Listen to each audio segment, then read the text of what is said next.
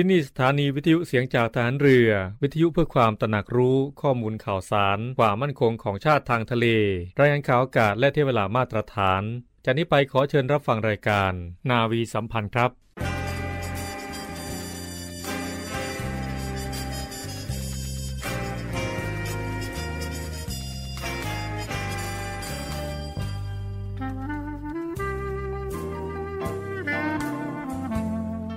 นายทหาร นายตำรวจทุกคน รักษาคำปฏิญาณที่ได้ให้ไว้อย่างเคร่งครัด และตั้งใจปฏิบัติหน้าที่ด้วยความเที่ยงตรง เข้มแข็งและเสียสละ พร้อมทั้งหมั่นศึกษา และฝึกฝนตนเอง ให้มีความจัดเจนคล่องแคล่วในหน้าที่ และในการปฏิบัติงานร่วมกับผู้อื่น ฝ่ายอื่นอยู่เสมอ ทุกคนทุกฝ่ายจะได้สามารถร่วมมือร่วมใจกัน สร้างสรรค์ความพัฒนาผาสุก ให้แก่ประชาชนและประเทศชาติ ได้ตามอุดมคติที่ตั้งมั่นไว้ตลอดไป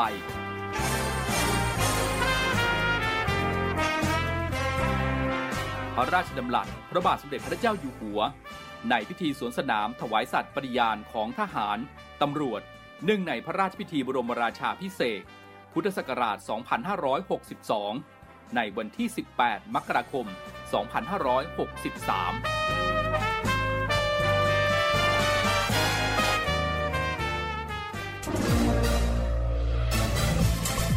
คุณกำลังฟังเสียงจากฐานเรือ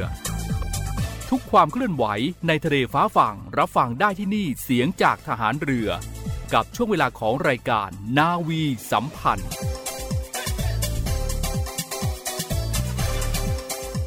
สวัสดีครับคุณผู้ฟังครับกลับมาพบกันอีกครั้งนะครับกับรายการนาวีสัมพันธ์ พบกันเป็นประจำนะครับ7โมงครึ่งถึง 8 โมงทางสถานีวิทยุในเครือข่าย เสียงจากทหารเรือออกอากาศพร้อมกันทั่วประเทศนะครับ กับเสียงจากทหารเรือ อีกหนึ่งช่องทางครับในการติดตามรับฟังกัน โดยรับฟังผ่านแอปพลิเคชัน เสียงจากทหารเรือก็ฝากคุณผู้ฟังนะครับ ดาวน์โหลดติดตั้งไว้ในโทรศัพท์มือถือด้วยนะครับ ดาวน์โหลดติดตั้งง่าย ไม่กี่ขั้นตอนครับก็สามารถติดตามเรื่องราวข่าวสารสาระความบันเทิงครบครันของเสียงจากทหารเรือได้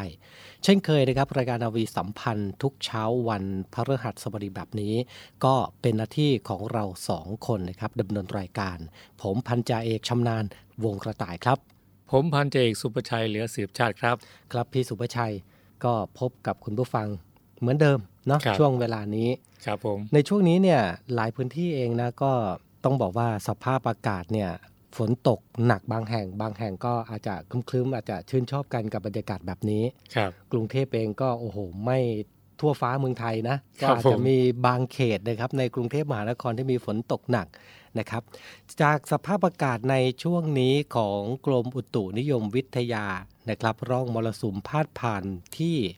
ประเทศเมียนมา ภาคเหนือ และภาคตะวันออกเฉียงเหนือตอนบนเข้าสู่หย่อมความกดอากาศต่ำ บริเวณอ่าวตังเกียประเทศจีนตอนใต้นะครับ ในขณะที่มีหย่อมความกดอากาศต่ำกำลังแรงปกคลุมชายฝั่งประเทศเมียนมา ประกอบกับมรสุมตะวันตกเฉียงใต้กำลังค่อนข้างแรงนะครับ พัดปกคลุมทะเลอันดามัน ประเทศไทยและอ่าวไทยด้วยนะครับ จากลักษณะอากาศแบบนี้นะครับ ก็มีผลทำให้บริเวณภาคตะวันออกเฉียงเหนือ ภาคตะวันออกและภาคใต้ฝั่งตะวันตกมีฝนตกเพิ่มมากขึ้นครับรวมไปถึงภาคกลางด้วยกรุงเทพมหานครด้วยบางแห่งด้วยนะครับ ในส่วนของคลื่นลมบริเวณทะเลอันดามันในช่วงนี้ก็ต้องบอกว่าค่อนข้างแรงนะครับ โดยเฉพาะทะเลฝั่งอันดามันตอนบนมีคลื่นสูง 2-3 เมตรนะครับ ก็ งดออกจากฝั่งก่อนในช่วงนี้ไปจนถึง 10 มิถุนายนนี้ก็แล้วกัน ครับผมนะครับ ส่วนในพื้นที่อ่าวไทยก็คลื่นสูงมากกว่า 2 เมตร และก็บริเวณที่มีฝนฟ้าขนองเนี่ยคลื่นสูงมากครับก็ระมัดระวังกันด้วยนะครับ ฝากไปถึงพี่ๆชาวเรือกันด้วย ที่จะออกทะเลกันในช่วงนี้ ไม่ว่าจะเป็นฝั่งอ่าวไทยหรือแม้แต่ฝั่งอันดามันนะครับครับผมครับพี่สุภชัยวันนี้ 8 มิถุนายนครับวันนี้วันที่ 8 มิถุนายนนะครับก็เป็นวันสำคัญอีกวันหนึ่งเหมือนกันครับเป็นวัน มหาสมุทรโลกครับ หรือว่า World Ocean Day ครับ ก็เพื่อที่จะตระหนักแล้วก็อนุรักษ์ทะเลให้สวยงามแล้วก็มีความสมบูรณ์นะครับ ครับก็ถือว่าปัญหาในท้องทะเลส่วนใหญ่เนี่ยเขาบอกว่ามีามาจากพลาสติกนะครับ ซึ่งพลาสติกนี่เองที่ส่งผลกระทบมหาศาลเลยทีเดียวต่อสิ่งแวดล้อมและระบบนิเวศภายในทะเลครับนะครับ เพราะฉะนั้นแล้วนะครับทุกคนต้องตระหนักถึงปัญหาขยะในทะเลอย่างจริงจัง และวันนี้ก็ถือว่าเป็นวันทะเลโลกด้วย 8 มิถุนายน ก็เริ่มตั้งแต่อืมครั้งแรกครับ เมื่อปีพุทธศักราช 2535 ครับ โดยความร่วมมือของกลุ่มประชาคมโลกครับณเมืองริโอเดจาเนโร ประเทศบราซิลนะครับ โดยถือเอาวันที่ 8 มิถุนายนของทุกปีครับเป็นวันสำคัญครับ วันมหาสมุทรโลกครับ World Ocean Day นะครับสำหรับ ตัวเราเองนะครับทุกๆท่านก็สามารถที่จะช่วยโลกของเราเนาะให้มีความอืมสะอาดให้มีความน่าอยู่ได้ครับ ก็ช่วยกันอนุรักษ์ท้องทะเลได้นะครับหนึ่งครับถ้าท่านไปเที่ยวทะเลครับ อย่าจับสัตว์ทะเลหรือว่าเก็บเปลือกหอยกลับบ้านครับปล่อยให้มันอยู่กับทะเลครับ เพื่อแบ่งปันความสวยงามให้กับผู้อื่นที่ได้พบได้เห็นภายหลัง แล้วก็อืมท่านอาจจะเลือกวิธีโดยการเซลฟี่เนาะอืมการถ่ายภาพครับ เก็บความประทับใจไว้นะครับ ก็ถือว่าเป็นการรักษาระบบนิเวศภายในทะเลครับนะครับอืมต่อมาครับไม่ทิ้งเศษขยะเศษอาหารนี่สำคัญมากเลย ถุงพลาสติกก็สำคัญ ลงในชายหาดแล้วก็ในทะเลครับ เพราะว่าหากสัตว์ทะเลกินเข้าไปเนี่ยไม่เหลือแน่นอน อืมมีครับข่าวมีข่าวกันออกมาบ่อยนะว่าใช่ในเต่าบ้าง ในปลาบ้างโอ้โหมีขยะเต็มเลยในท้องใช่อืมครับต่อมาครับไม่ควรปล่อยน้ำเสียจากการซักล้างหรือว่าน้ำปนเปื้อนสารพิษ ลงท่อระบายน้ำครับที่ไม่ได้ผ่านขั้นตอนการบำบัดน้ำเสียอืมก่อนปล่อยลงแหล่งน้ำธรรมชาติครับ เพราะท้ายที่สุดมันก็จะไหลลงสู่ทะเลนั่นเองนะครับ ต่อมาครับตรวจสอบเรือก่อนออกจากฝั่งครับ หากมีรอยรั่วของถังเก็บน้ำมัน ก็ต้องซ่อมแซมให้เรียบร้อยก่อนที่จะออกสู่ทะเลกันนะครับ หากดำน้ำหรือว่าชมปะการังครับ ไม่ควรจับสัตว์ทะเลพืชทะเลครับเพราะอาจจะเป็นการทำร้ายสัตว์ แล้วก็ พืชทะเลโดยไม่รู้ตัวครับอีกทั้งยังเป็นการป้องกันอันตรายจากสัตว์มีพิษด้วยนะครับ ต่อมาครับอย่าปล่อยโคมลอย ลูกโป่งขึ้นบนอากาศครับเพราะว่าหากมันตกลงทะเล สัตว์ทะเลจะเข้าใจว่าเป็นเนาะของหวานอาหารอาหารของชอบนะคคืรับอบางทีสัตว์เขามันลอยๆมาไงเขาไม่รู้ว่ามันคืออะไรบางทีใช่สัตว์มันก็กินเข้าไปนะครับใช่ไม่สามารถย่อยได้ ใช่ก็จะทำให้สัตว์ทะเลตายได้นะครับ ครับอืมครับท่านผู้ฟังครับ วันทะเลโลกวันมหาสมุทรโลกนะครับ มีความสำคัญอย่างแท้จริงครับ หากทุกท่านนะครับ ร่วมมือร่วมใจกันดูแล แล้วก็ร่วมกันอนุรักษ์ท้องทะเล รวมไปถึงชายหาดครับด้วยสองมือหนึ่งใจของเรานะครับครับ อืมพูดถึงในเรื่องของการอนุรักษ์ทรัพยากรธรรมชาติทางทะเลเนี่ย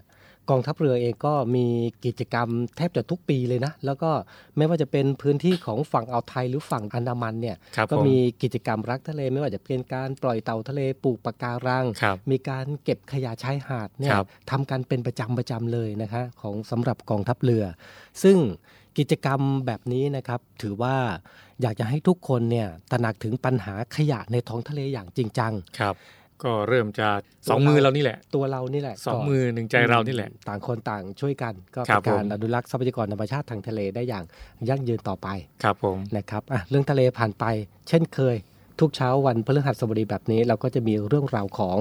สุขภาพมาฝากกันเป็นประจำครับยังคงอยู่กับสถานีสุขภาพครับ โดยเรือเอกพงศกรล่องช่วนนะครับนายทหารแผนกโภชนะบำบัด โรงพยาบาลสมเด็จพระปิ่นเกล้ากรมแพทย์ทหารเรือครับ ปฏิบัติหน้าที่ นักกำหนดอาหาร แล้วก็คุณวินรัชยา รัตนการุณ นักกำหนดอาหารครับโรงพยาบาลสมเด็จพระปิ่นเกล้ากรมแพทย์ทหารเรือ วันนี้ก็ยังคงอยู่กับเรื่องของการกำหนดอาหารครับ ก็ไปพบกับนาวโทหญิง จิรัชยาศรีอรุณกันได้เลยนะครับ ครับผม สถานีสุขภาพ สวัสดีค่ะ ต้อนรับเข้าสู่ช่วงพิเศษของทางรายการในวันนี้นะยังคงอยู่กับสาระสุขภาพมาฝากคุณฟังกันค่ะ ท่านวิทยากรทั้งสองท่านที่ได้พูดคุยกันเมื่อตอนที่ผ่านมาวันนี้ก็มานำเสนอกันต่อเนื่องนะท่านแรกคือเรือเอก พงศกรล่องชวนนายทหารโภชนะบำบัด จากโรงพยาบาลสมเด็จพระปิ่นเกล้ากรมแพทย์ทหารเรือ และอีกหนึ่งท่านค่ะ คุณรัชยารัตนการุณนักกำหนดอาหารจากโรงพยาบาลสมเด็จพระปิ่นเกล้ากรมแพทย์ทหารเรือค่ะ สวัสดีค่ะ สวัสดีครับ สวัสดีค่ะ ค่ะเบื้องต้นก็แนะนำตัวเองให้คุณผู้ฟังอีกสักครั้งหนึ่งกันนะคะสำหรับผู้ที่เพิ่งมาติดตามกันในครั้งนี้ค่ะเรียนเชิญค่ะ สวัสดีครับ ผมเรือเอกพงศกรล่องชวนนะครับนายทหารผู้ชนะบำบัดนะครับ ปัจจุบันปฏิบัติงานเป็นรองหัวหน้ากลุ่มงานผู้ชนะบำบัดโรงพยาบาลสมเด็จพระปิ่นเกล้ากรมแพทย์ทหารเรือครับ สวัสดีค่ะ ดิฉันนางสาวรัชยานาการุณนะคะ เป็นนักกำหนดอาหารโรงพยาบาลสมเด็จพระปิ่นเกล้าค่ะ ขณะนี้ก็กำลังศึกษาต่อระดับปริญญาเอกนะคะ สาขาวิชาโภชนาศาสตร์ โครงการร่วมคณะแพทยศาสตร์โรงพยาบาลรามาธิบดี และสถาบันโภชนาการ มหาวิทยาลัยมหิดลค่ะ ค่ะแล้วเห็นว่ามีประสบการณ์การทำงานที่ผ่านมาด้วยนะในด้านของอาหารโภชนะบำบัดเป็นอย่างไรบ้างค่ะ จริงๆแล้วนะครับประสบการณ์ของเราก็ ถามว่าจะเป็นประสบการณ์เยอะไหมก็ไม่ถึงกับเยอะมาก ประสบการณ์ของเราจริงๆอะเกิดขึ้นได้ทุกวันนะครับ เนื่องจากว่าปัจจุบันเนี่ยปัญหาเรื่องสุขภาพของคนไข้เนี่ยจะมีอยู่มากมายนะครับ แต่ละคนเนี่ยก็จะมีปัญหาที่หลากหลายกันไปครับค่ะแล้วทางด้านคุณมิ้นมีประสบการณ์เพิ่มเติมเกี่ยวกับด้านนี้หรือว่ามีความถนัดความเชี่ยวชาญที่สนใจเป็นพิเศษอย่างไรบ้างเนี่ย ส่วนใหญ่ของมินก็จะดูแลในเรื่องของผู้ป่วยในค่ะ ซึ่งผู้ป่วยในอะพอนอนโรงพยาบาลนานๆเขาก็จะมีปัญหาในเรื่องของภาวะทุพโภชนาการ หรือว่าขาดสารอาหารค่อนข้างเยอะอะไรอย่างเงี้ยค่ะ ซึ่งก็เป็นหน้าที่ของเราที่จะต้องขึ้นไปประเมินภาวะโภชนาการ ให้คำแนะนำสารอาหาร แล้วก็พลังงานที่เหมาะสมกับคนไข้ค่ะ มากลับกันที่ประเด็นคำถามกันบ้างค่ะ เห็นว่ามีเรื่องราวของข้อควรหลีกเลี่ยงในการทานอาหารแต่ละชนิดด้วยนะ ซึ่งตอนที่ผ่านมาเราก็ได้นำเสนอไปโดยรายละเอียดแล้วว่าอาหารหลักห้าหมู่นั้นมันมีประโยชน์อย่างไร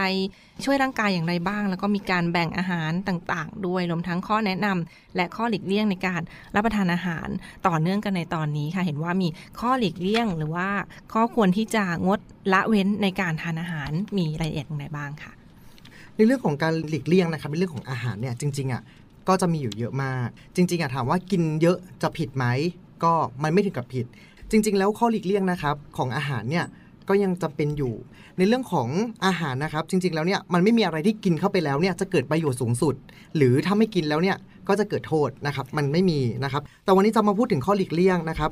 ตัวแรกเลยเนี่ยที่จะพูดถึงในวันนี้นะครับ อย่างเช่นพวก ผักทอด ผักชุบแป้งทอด ผักกะทินะครับ พวกเนี้ยถ้ากินเยอะๆไปนะครับก็ระวังในเรื่องของไขมันให้ดีแล้วกันนะครับ แต่ยังไงแล้วเนี่ยพวกน้ำมันพวกเนี้ยก็ยังจำเป็นอยู่ เนื่องจากว่าร่างกายของเราเนี่ยเวลาที่กินเข้าไปเนี่ยพวกผักมันจะมีพวกวิตามินต่างๆ ซึ่งเวลาที่กินไขมันเข้าไปเนี่ยมันจะไปช่วยในเรื่องของการละลายนะครับวิตามินต่างๆนะครับอย่างเช่นพวกวิตามิน A D E K ต่างๆ ตัวที่2นะครับที่หลายๆคนเนี่ยไม่ค่อยทราบในเรื่องของการทานเผือกมันฟักทองข้าวโพดนะครับพวกเนี้ยเวลาที่เราทานเนี่ยเราจะทานเล่นเอ่อไม่ว่าจะเป็นข้าวโพดต้มนะครับข้าวโพดปิ้งต่างๆนะครับเวลาที่เรากินเนี่ยเราก็จะกินหมดไปเป็นฝาก หรือไม่ก็พวกแบบมันต่างๆนะครับเราก็จะกินเล่นบางคนก็จะเอาไปจิ้มกับน้ำตาลอีกนะครับพวกนี้จะต้องระวังให้ดีนะครับอย่างเช่นสายสุขภาพหรือคนที่ดูแลตัวเองในเรื่องของการลดน้ำหนักก็ดี หรือว่าคนที่เป็นผู้ป่วยเบาหวานก็ดี กลุ่มนี้ถ้ากินเยอะๆนะครับเราจะมาคิดกันในเรื่องของกลุ่มของคาร์โบไฮเดรตเพราะกินไปแล้วเนี่ยมันจะกลายเป็นแป้ง และสุดท้ายก็จะย่อยกลายเป็นน้ำตาล สามารถทำให้น้ำตาลในร่างกายของเราเนี่ยสูงขึ้นไปได้ครับ ก็เป็นข้อควรระวังด้วยนะโดยเฉพาะทั้ง กลุ่มที่กำลังควบคุมอาหารลดน้ำหนัก หรือว่ามีโรคประจำตัวนะก็ต้องลองปรึกษานักโภชนาการกันดูจะได้ข้อมูลที่ถูกต้องในการทานอาหารกันด้วยค่ะ และเห็นว่ามีข้อแนะนำอื่นๆ เพิ่มเติมด้วยทั้งการทานน้ำตาลโซเดียม หรือว่าไขมันนะมีรายละเอียดไงบ้างใช่ครับ ในเรื่องของปริมาณของน้ำตาลโซเดียมต่างๆ จริง ๆแล้วนะครับพวกเนี้ยจะเกิดกับอาหารกรุบกรอบหรือไม่ก็พวกอาหารแปรรูปอาหารสำเร็จรูปต่างๆนะครับค่ะแนะนำว่าเวลาที่เราบริโภคกลุ่มอาหารพวกเนี้ยนักกำหนดอาหารเนี่ยจะแนะนำให้ผู้ที่บริโภคนะครับอ่านในเรื่องของฉลากอาหารต่างๆนะครับ เนื่องจากฉลากต่างๆ เนี่ยจะบอกไปถึงปริมาณของโซเดียม น้ำตาลค่ะแล้วก็ไขมัน รวมไปถึงพลังงานที่เราควรจะได้รับต่อวัน อย่างเช่นเหมือนกับขนมห่อใหญ่ๆนะครับหนึ่งห่อเนี่ยค่ะถ้าเราไปอ่านดีๆนะครับในหนึ่งห่อเนี่ยเขาบอกว่าควรจะแบ่งทาน 3 ครั้ง 4 ครั้งหรือค่ะ5ครั้ง แต่ความเป็นจริงแล้วเนี่ยค่ะเวลาที่เราทานกันเนี่ย ก็จะหมดไปหมดเลยหนึ่งห่อใช่ใช่ครับ แล้วก็อีกอย่างหนึงเนี่ยเขาก็จะมีกลยุทธ์นะครับในการที่จะขายอย่างเช่น ซื้อ 1 แถมหนึ่งค่ะจากห่อละ 30 บาท กลายเป็นห่อละ 20 บาท ซื้อค่ะคู่กับเครื่องดื่มอีกหนึ่งกระป๋องหรืออีกค่ะหนึ่งขวด ก็จะได้ราคาโปรโมชั่น ซึ่งอย่าลืมว่าเรากินหมดทั้งสองอย่างเนี่ยเราก็จะได้รับในเรื่องของโซเดียม น้ำตาลนะครับไขมันเนี่ยแล้วก็พลังงานเนี่ยมากกว่าที่จะได้รับ นอกจากพวกนี้แล้วนะครับก็จะมีกลุ่มอื่นๆนะครับไม่ว่าจะเป็นพวกผลไม้แปรรูปนะครับเชื่อมดองกวนนะครับใช่อิ่มต่างๆ พวกเนี้ยก็จะมีในเรื่องของน้ำตาลโซเดียมเข้ามาแฝงตัวอีกด้วยนะครับค่ะพวกนี้เวลาที่เรากินเข้าไปแล้วเนี่ย มันก็จะได้รับน้ำตาลเนี่ยมากกว่าเดิม เนื่องจากว่าพวกเนี้ยจะเป็นอาหารของการแปรรูป หรือการเป็นการถนอมอาหาร ซึ่งรู้อยู่แล้วว่าอาหารแปรรูปหรือการถนอมอาหารพวกเนี้ยไม่ใช่มีเฉพาะในเรื่องของผลไม้ค่ะแต่จะมีในเรื่องของเนื้อสัตว์ด้วย ไม่ว่าจะเป็นแฮมเบคอนไส้กรอกลูกชิ้น พวกนี้ก็จะมีในเรื่องของโซเดียมที่เข้ามาเกี่ยวข้องด้วย อีกอย่างหนึ่งขั้นตอนในการผลิตลูกชิ้น หรือไส้กรอกต่างๆเนี่ยเป็นในเรื่องของไขมันที่จะเพิ่มเข้ามาอีกด้วย อีกค่ะตัวหนึ่งนะครับที่คนเนี่ยจะไม่ค่อยรู้กันในเรื่องของการใช้นมข้นหวาน จริง ๆ แล้วนมข้นหวานนะครับในประเทศไทยเนี่ยจะพูดได้เลยนะครับว่ามันไม่ใช่นมข้น แต่เขาจะเรียกว่าเป็นครีมเทียมรสหวาน นั่นก็แสดงว่าเป็นครีมที่เขาผสมน้ำมา แล้วก็เติมน้ำตาลลงไป แต่ ความหมายของคนไทยหรือเวลาที่เราพูดกันเรียกติดปากนะครับเราก็จะเรียกกันในเรื่องของนมข้นหวานนมข้นหวานค่ะนะครับแล้วเวลาที่เราทานพวกเนี้ยอย่าลืมนะครับว่าเวลาที่กินพวกเนี้ยเราจะกินกับอะไรก็ได้ อย่างเช่นปลาต้องโกะก็ได้ขนมปังก็ได้ ตอนเช้าตื่นมาชงชากาแฟต่างๆ เราก็ใส่นมข้นหวานเข้าไปแล้ว อีกอย่างหนึ่งนะครับในเรื่องของน้ำมันนะครับในปัจจุบันเนี้ยน้ำมันจะมีอยู่เยอะมากนะครับแล้วก็สิ่งที่ควรจะหลีกเลี่ยงก็คือในเรื่องของน้ำมันหมู น้ำมันมะพร้าวน้ำมันปาล์มกะทิ มันหมูมาการีนต่างๆนะครับหรือพวกครีมเทียมที่ใส่ในกาแฟนะครับแต่เดี๋ยวตัวเนี้ยเราจะมาพูดรายละเอียดนะครับในหัวค่ะข้อถัดไป อีกอย่างหนึ่งช่วงเนี้ยจะเป็นเทรนด์ที่คนกินกันเยอะมากค่ะนะครับในเรื่องของ หนังสัตว์กรอบๆอย่างเช่นอ๋อกากหมู หนังไก่นะครับ เพราะตอนเนี้ยเอ่อช่วงโควิดที่ผ่านมาก็จะมีอาชีพออนไลน์ขายกันเยอะมากค่ะนั่นก็คือในเรื่องของน้ำพริก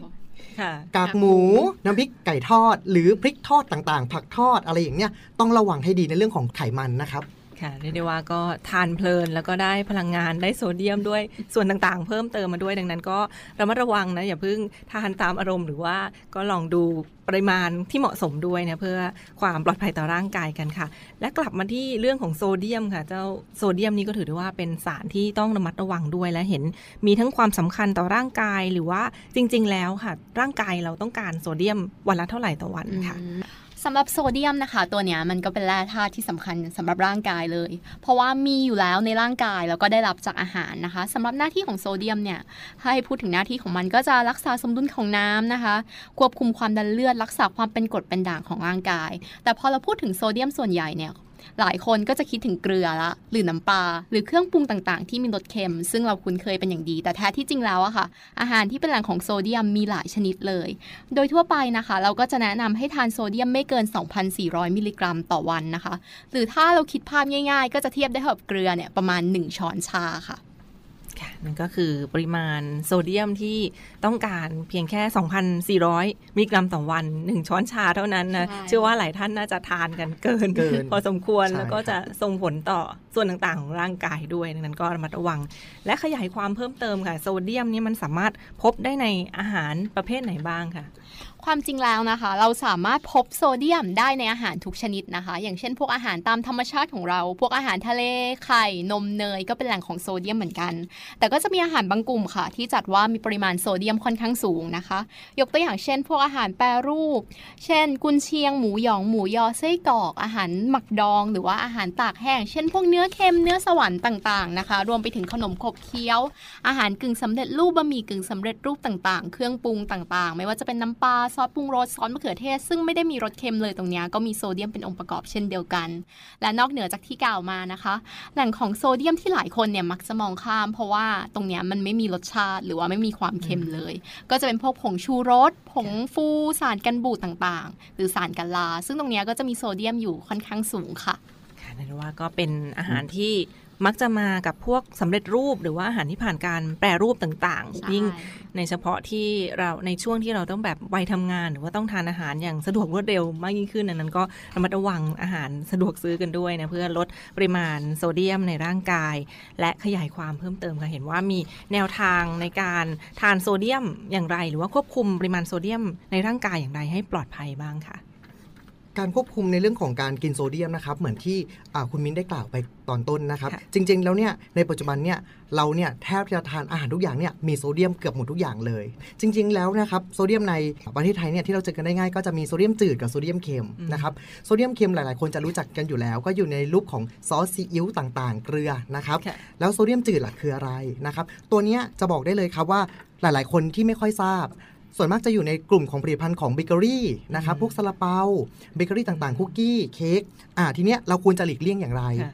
การหลีกเลี่ยงนะครับก็คือ1นะครับหลีกเลี่ยงการปรุงเติมนะครับเพราะอาหารที่ปรุงเสร็จตั้งแต่แรกแล้วเนี่ยจะมีรสชาติของเขาอยู่แล้ว อย่างเช่นว่าเราไปกินบะหมี่ราดหน้าก๋วยเตี๋ยว ทุกคนเนี่ยก็จะมีสูตรเป็นของตัวเองค่ะวันนี้เราไปกินก๋วยเตี๋ยวกันค่ะปุ๊บทุกคนก็ไปถึงนั่งสั่งก๋วยเตี๋ยวมากิน ก็จะผสมเลยน้ำปลา1ช้อนพ ริกป่น 1 ช้อน น้ำตาล 2 ช้อนค่ะแล้วก็คนๆนะครับ หลังจากนั้นเนี่ยเราก็ชิม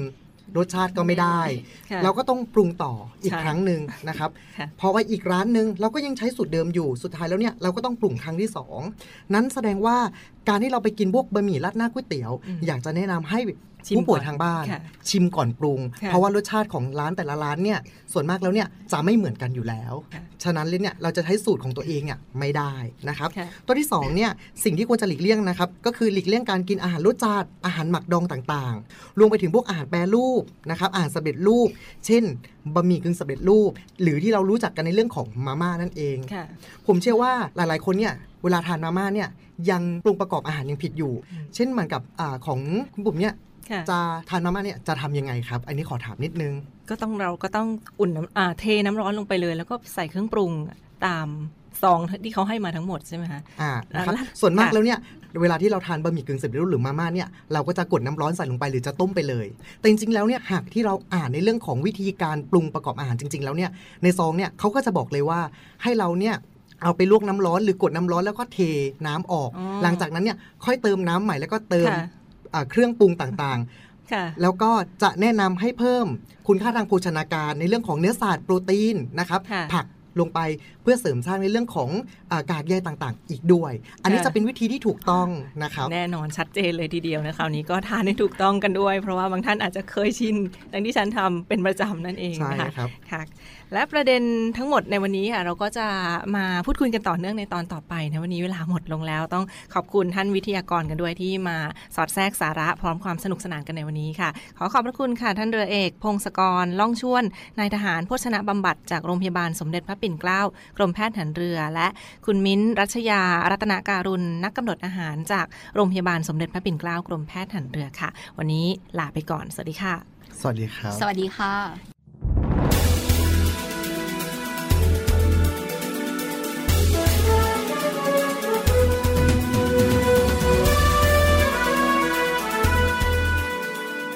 จากอาการที่คุณเล่ามาเนี่ยนะ ตาฝาดเหมือนเห็นหมอก หูแว่วได้ยินเสียงคลื่น จมูกฟุดฟิตได้กลิ่นสตรีทฟู้ดจนน้ำลายไหล ปากขมุบขมิบอยากต่อราคาแม่ค้าถนนคนเดินเนี่ย ทางการเที่ยวนะ เราเรียกว่า อยากเที่ยวซินโดรม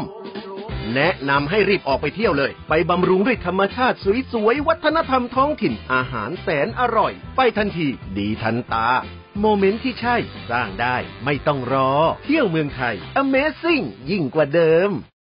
เรื่องราวดีๆ เกี่ยวกับสุขภาพก็ผ่านไปนะครับคุณผู้ฟังเองก็สามารถติดตามเรื่องราวของสุขภาพ ได้เป็นประจำทุกวันพฤหัสบดีแบบนี้นะครับกับรายการนาวีสัมพันธ์เสียงจากทหารเรือ ส่งท้ายกันที่กองทัพเรือร่วมกับสภากาชาติไทยครับ นับวันเนี่ยก็ใกล้ถึงแล้วนะครับกับการจัดการแสดงกาชาติคอนเสิร์ต เทิดพระเกียรติองค์บิดาของทหารเรือไทย โดยใช้ชื่อในปีนี้นะครับ แสงทิพย์แห่งอาภากรเสียงทิพย์จากราชนาวีครับสิ่งงานนี้ก็ได้รับเกียรติจากนักร้องรับเชิญพี่เบิ้มทั้งนั้นเลยนะครับ ไม่ว่าจะเป็นพี่เบิร์ดธงชัยแมคอินไตย์ครับ พี่ก้องนูโว คุณจิ๋ว The Star คุณกิตตินันท์ ชินสำราญ คุณกรกันสุทธิโกเศษคุณวสินพรพงษาแล้วก็คุณสรวีธนภูลหิรันนะครับ แล้วก็ นักร้องประสานเสียงดุริยางค์ราชนาวีนะครับ ครับก็ถือว่าเต็มระบบเลยนะครับ กับวงซิมโฟนีออเคสตราดุริยางค์ราชนาวี นอกเหนือจากนักร้องรับเชิญแล้วเนี่ยก็มีการแสดงต่างๆ มากมายนะครับครับบนเวผมที 27-28 มิถุนายนนี้นะครับ ที่หอประชุมใหญ่ ศูนย์วัฒนธรรมแห่งประเทศไทยครับขอเชิญชวนผู้มีจิตศรัทธาร่วมบริจาคเงินนะครับ โดยเสด็จพระราชกุศลบำรุงสภากาชาติไทย โดยไม่หักค่าใช้จ่ายนะครับสามารถบริจาคโอนเงินผ่านบัญชี ธนาคารทหารไทยธนชาติครับบัญชีเลขที่ 115ขีด1ขีด07 541ขีด1บัญชีธนาคารกรุงไทยครับ 662ขีด3ขีด43960ขีด9ครับ ชื่อบัญชีกาชาติคอนเสิร์ตครั้งที่ 49 นะครับ ครับซึ่งสามารถนำใบเสร็จรับเงินในกาชาติคอนเสิร์ตของเราเนี่ยไปลดหย่อนภาษีได้ถึง 2 เท่าด้วยกันนะครับพี่สุภชัยครับผมโดยผู้ที่สนใจนะครับสอบถามรายละเอียดเพิ่มเติมกันได้ที่กรมการเงินทหารเรือหมายเลข 024755683ครับ เราไปปิดท้ายกันที่กรมอนามัยกระทรวงสาธารณสุขนะครับ ก็ให้คำแนะนำไว้ นั่นก็คือหมั่นล้างมือด้วยสบู่หรือว่าเจลแอลกอฮอล์นะครับ พิจารณาสวมหน้ากากกรณีที่อยู่ในสถานที่ที่มีคนแออัด นะครับ แนะนำไม่ควรสวมหน้ากากกรณีที่เด็กอายุต่ำกว่า 5 ปีนะครับ เด็กบกพร่องทางสติปัญญา มีปัญหาระบบทางเดินหายใจ หรือว่าแม้แต่ขณะเล่นกีฬาทำกิจกรรมกลางแจ้งก็ไม่แนะนำให้สวมหน้ากากนะครับแล้วก็รับวัคซีนโควิด -19 เข็มกระตุ้นนะครับตามคำแนะนำของกระทรวงสาธารณสุขด้วย สุดท้ายเลยก็คือ มีการประเมินความเสี่ยงตนเองนะครับถ้าเกิดว่าใครที่คิดว่าตัวเองเนี่ยเสี่ยงสูงมีอาการก็ ปรึกษากับหน่วยบริการสาธารณสุขใกล้บ้านเอาไว้ก่อน มาฝากกันสำหรับการแพร่ระบาดของเชื้อโควิด -19 โดยเฉพาะในช่วงนี้เด็กๆเองก็เปิดเทอมกันละนะครับ อยู่เป็นคนหมู่มากก็เป็นห่วงกันนะครับอืมโดยเฉพาะกลุ่มเสี่ยง 608 คนป่วย ผู้สูงอายุครับเด็กๆเนี่ยครับติดเชื้อแล้วอันตรายถึงชีวิตได้เช่นกัน ครับผมนะครับอืมวันนี้รายการนาวีสัมพันธ์หมดเวลาลงแล้วนะครับ พี่สุภชัยครับผขอบมพระคุณ คุณผู้ฟังที่ติดตามรายการของเราก็ฝากติดตามด้วย7จ็ดโมงครึ่งถึง8ปดโมงทุกวันเสียงจากฐานเรือครับวันนี้ผมพันจ่าเอกชำนาญวงกระต่ายต้องลาคุณผู้ฟังไปด้วยเวลาเพียงเท่านี้ครับ โชคดีทุกท่าน สวัสดีครับ สวัสดีครับ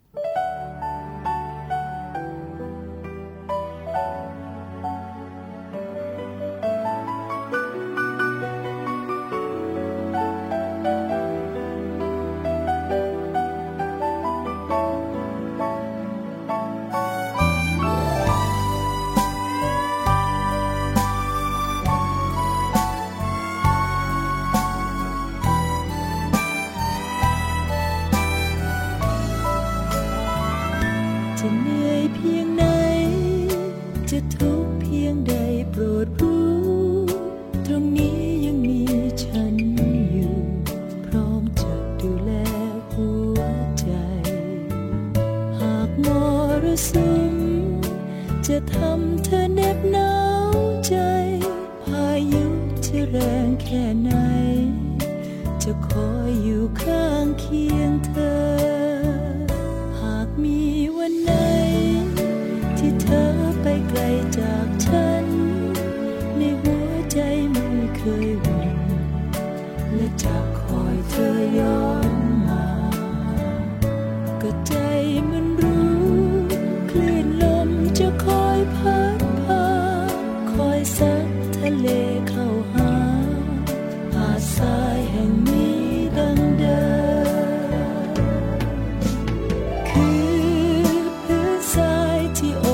โอ